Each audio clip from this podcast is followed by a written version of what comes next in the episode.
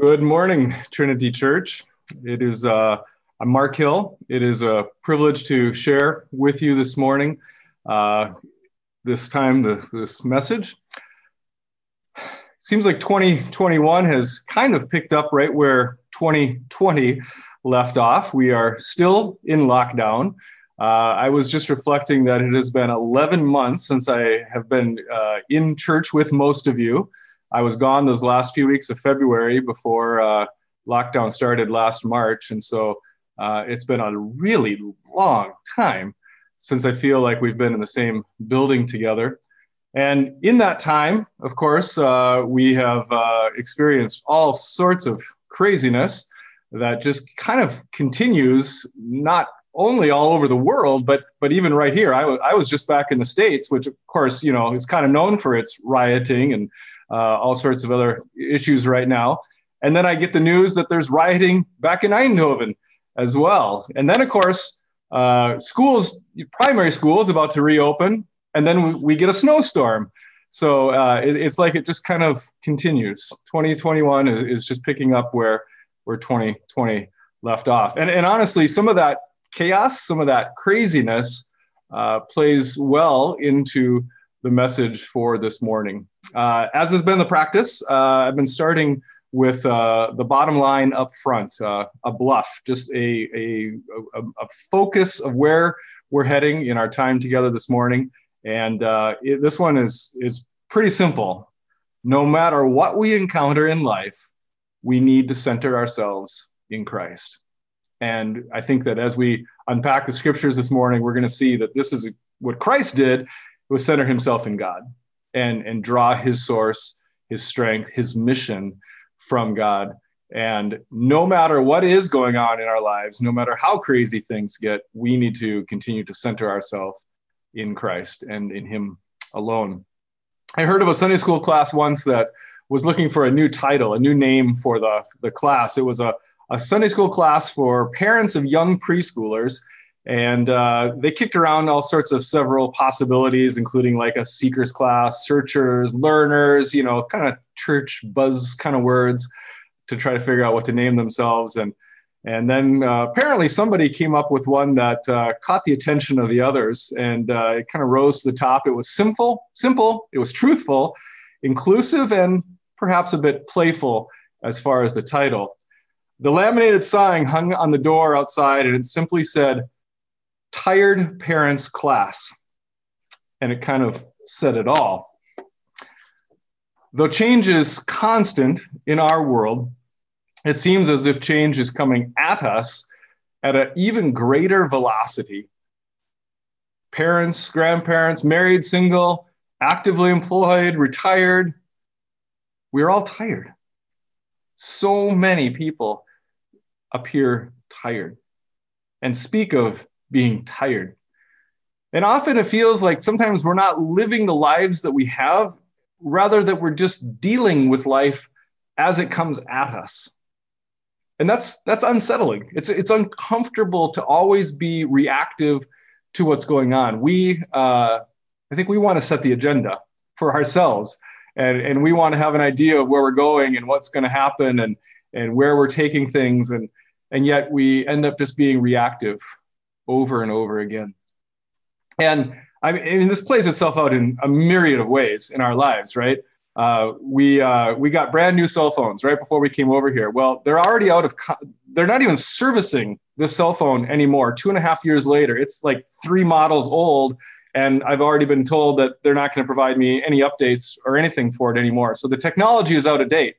And, and it seems like decisions that I make might be as expired as a, as a carton of milk that's already three weeks old. I mean, the, the, the pace that things are changing and evolving are just so great. And, and of course, we all know that the evening news is no help at all. I mean, we, we can feel uh, a fear the minute we turn on the news. There's a new strain of, of COVID 19 that's going to affect us uh, from this direction and that one. And the rise and fall, of course, of of markets, stock markets, the spread of genocide, war, insurrection, governments being overthrown, rumors of war from all corners of the earth. And if you were to really slow down and ask someone, if they were to take the time to actually answer you honestly, uh, how are you doing? I think one of the words we might hear over and over is overwhelmed. Overwhelmed. It's like we're not so much living our lives as much as life is coming at us, sometimes too fast for us to handle. And it, it seems contradictory. How could life be coming at us too fast when we're in a lockdown, right? But yet there, there, there's this tension between all that's happening and yet all that's not happening in our lives. And it's at this point where we intersect with Mark's gospel it's kind of a day in the life sort of story uh, of Jesus as the central figure.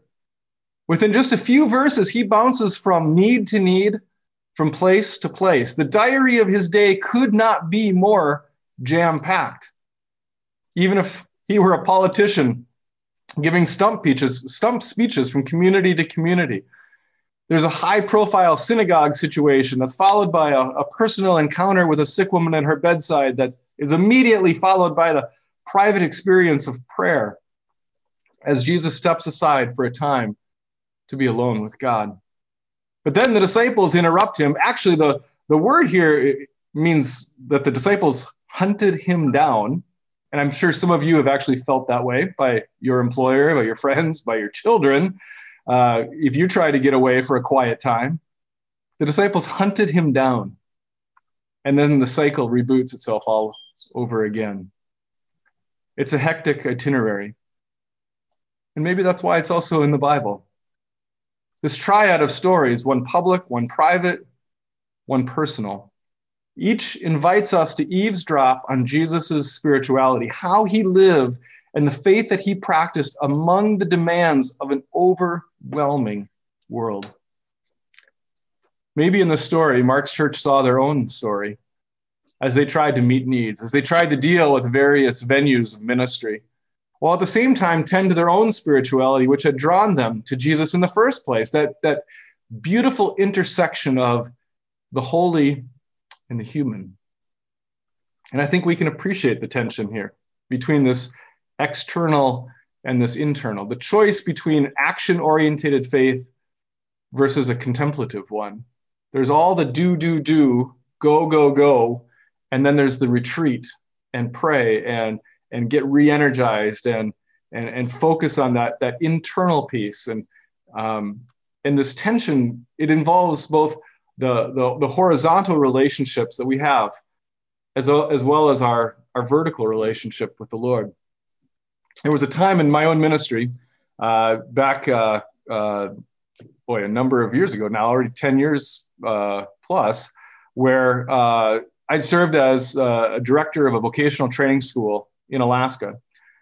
And it honestly is the longest job that I've held at any for any one period of time. It was lasted six years. And by the end of that sixth year, I was so tired.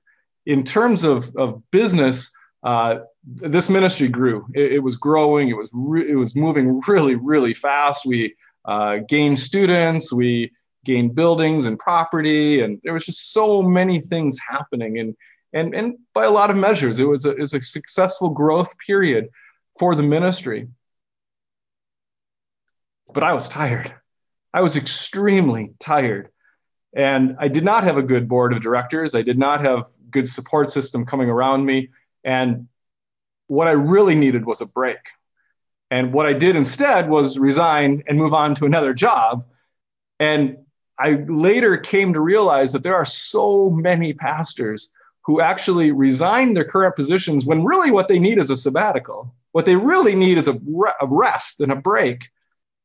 And I, I, it doesn't help to go back and, and, and, and to, um, to try to, uh, I can't hit the reset button on that particular time and in place and in ministry, but it's helpful to see that maybe taking a break spending more time in that contemplative, taking a sabbatical, um, could have actually propelled me further in that same ministry rather than trying to uh, start over and get a break as I switched between ministries.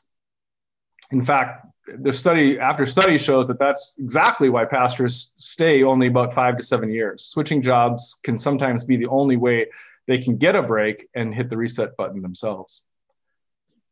The reality, the truth is, we need breaks. We need time to rest. We need time to contemplate and to reflect.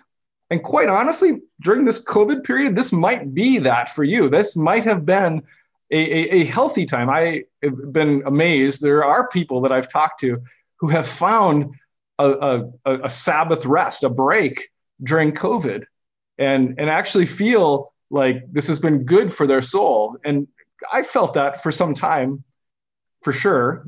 And I've kind of, it's been a cyclical thing where maybe that did feel good for a little bit. And then I get this restlessness again to get outside and to get with people and to be around people and, and to interact and to be at church with you. And, and, and, and then the longing just grows and grows and it remains unsatisfied. And it's hard, it's a tension because we want to have those horizontal relationships as well as nurture that vertical relationship. It's been said that action without contemplation is a ship without a ballast. It's a setup for sinking and disappointment. On the other hand, contemplation without action is inert. It needs interaction with the outer world to be fed and to feed. And this balance is so incredibly important, especially when it feels like life is coming at us at such a high rate, such a fast rate. And I see this balance in the text. I see this balance in Jesus' own ministry. And here are two takeaways that I want to name for us this morning. First, if you live your life as a caring person, there will be pressure and tough choices. This is the reality. It happened to Jesus, it's going to happen to you.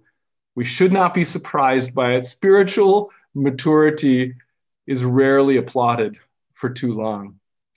No matter what our situation is in life employed, unemployed, retired, parenting, studying, married, or single our daily routines, routines can be an absolute grind sometimes.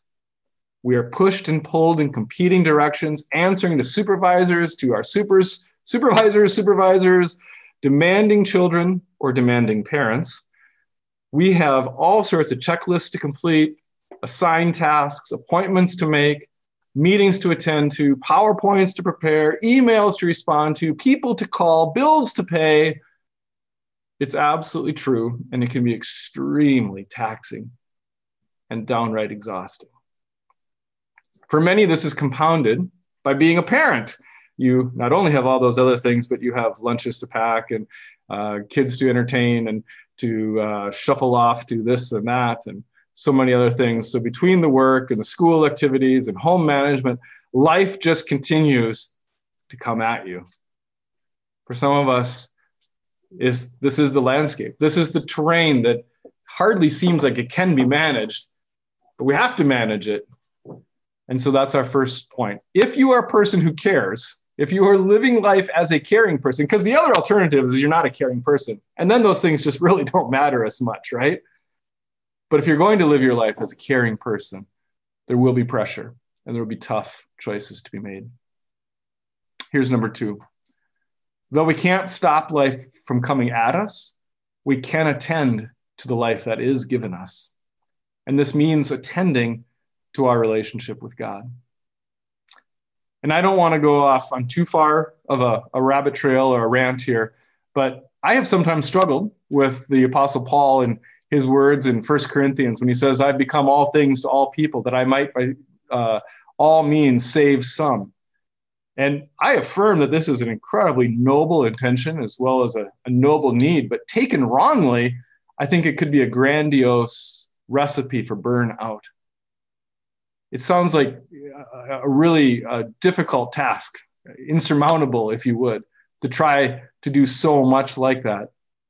There is a, uh, a text that I think helps me perhaps ground myself a little bit more, and that's in the Hebrew scriptures uh, from Isaiah chapter 40. And I know this is going to be familiar to very many of you. Even youths will faint and be weary young will fall exhausted, but those who wait for the Lord shall renew their strength. They shall mount up with wings like eagles. They shall run and not be weary. They shall walk and not faint. I suspect that is what Jesus was up to when he sequestered himself in a deserted place to pray. Perhaps by tending to his prayer life, he found perspective above the fray. There was a time that, that he was out ministering and, and, and perhaps uh, really modeling what Paul was writing in, in 1 Corinthians about being all things to all people. But he also was modeling for us what it looks like to sequester himself, to, to pull himself away from the fray, to take a knee, to take time, to focus on his most important relationship. He found perspective, almost like the wings of an eagle, looking over the woes and the foes of life. The story ends with Jesus not following the advice of his wranglers, our, our gospel text this morning. They tracked him down, they hunted him down, and they said to him, Hey, everyone's looking for you. And doesn't that sound like a magical hook? Oh man, I mean, how many of us want to be important, right? I mean, we want to feel like, man, people need me. I've got to go do this. This is important. I'm uh, people value my input. They, they, they, they, they, they need me. They need me. And so you want to respond and you want to go and serve. But Jesus being grounded, being centered, if he had not been doing the praying that he had just been doing, I wonder if the allure of the pursuit or the price of fame could have done him in. But to his advisors, Jesus said, You know what? Let's head in the other direction to nearby villages so that I can preach there as well. That's why I've come, he says. Now, it sounds to me that is only the kind of clarity that can come out of one's deepest identity as they find their source and their sustenance in God alone. He knew his mission, he knew how to stay on the task that the Father had given to him and had sent him to accomplish. There were so many other things circling all around him that could have pulled him in different directions. But Jesus chose to stay on task, to stay on the mission the Father had given him. And so that's point number two again. Though we cannot stop life from coming at us, we can attend to the life that's given us. And that means attending most, for, first and foremost, to our relationship with God. It's going to drive our horizontal relationships as we focus on our vertical one. So when life comes at you this week, no matter what that's going to entail, as I look out and the wind is blowing, the snow is building up, um, we, we didn't expect this in the Netherlands. We, we loved this in Alaska. This was pretty normal. So it's, it's kind of fun to see this again. But no matter what comes at you at life this week, ready yourself. Hopefully, hopefully today, right now, this, this has been a respite from the grind. You've paused, you've pondered, you've prayed.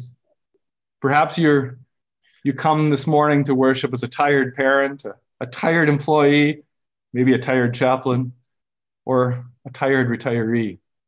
And yes, you've had to make tough choices, but you've also had tough faith. Even before this week begins, you found a good place to remember that your life is now grounded in the goodness of God.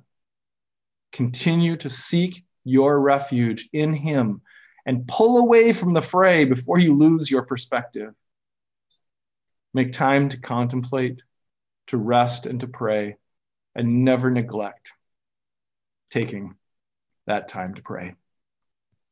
Let's pray together. All loving God, we give thanks that whatever awaits us this week, you will meet us there. And that is all we need. You are all that we need. In the name of the one who came to dwell among us, we pray. Amen. Amen.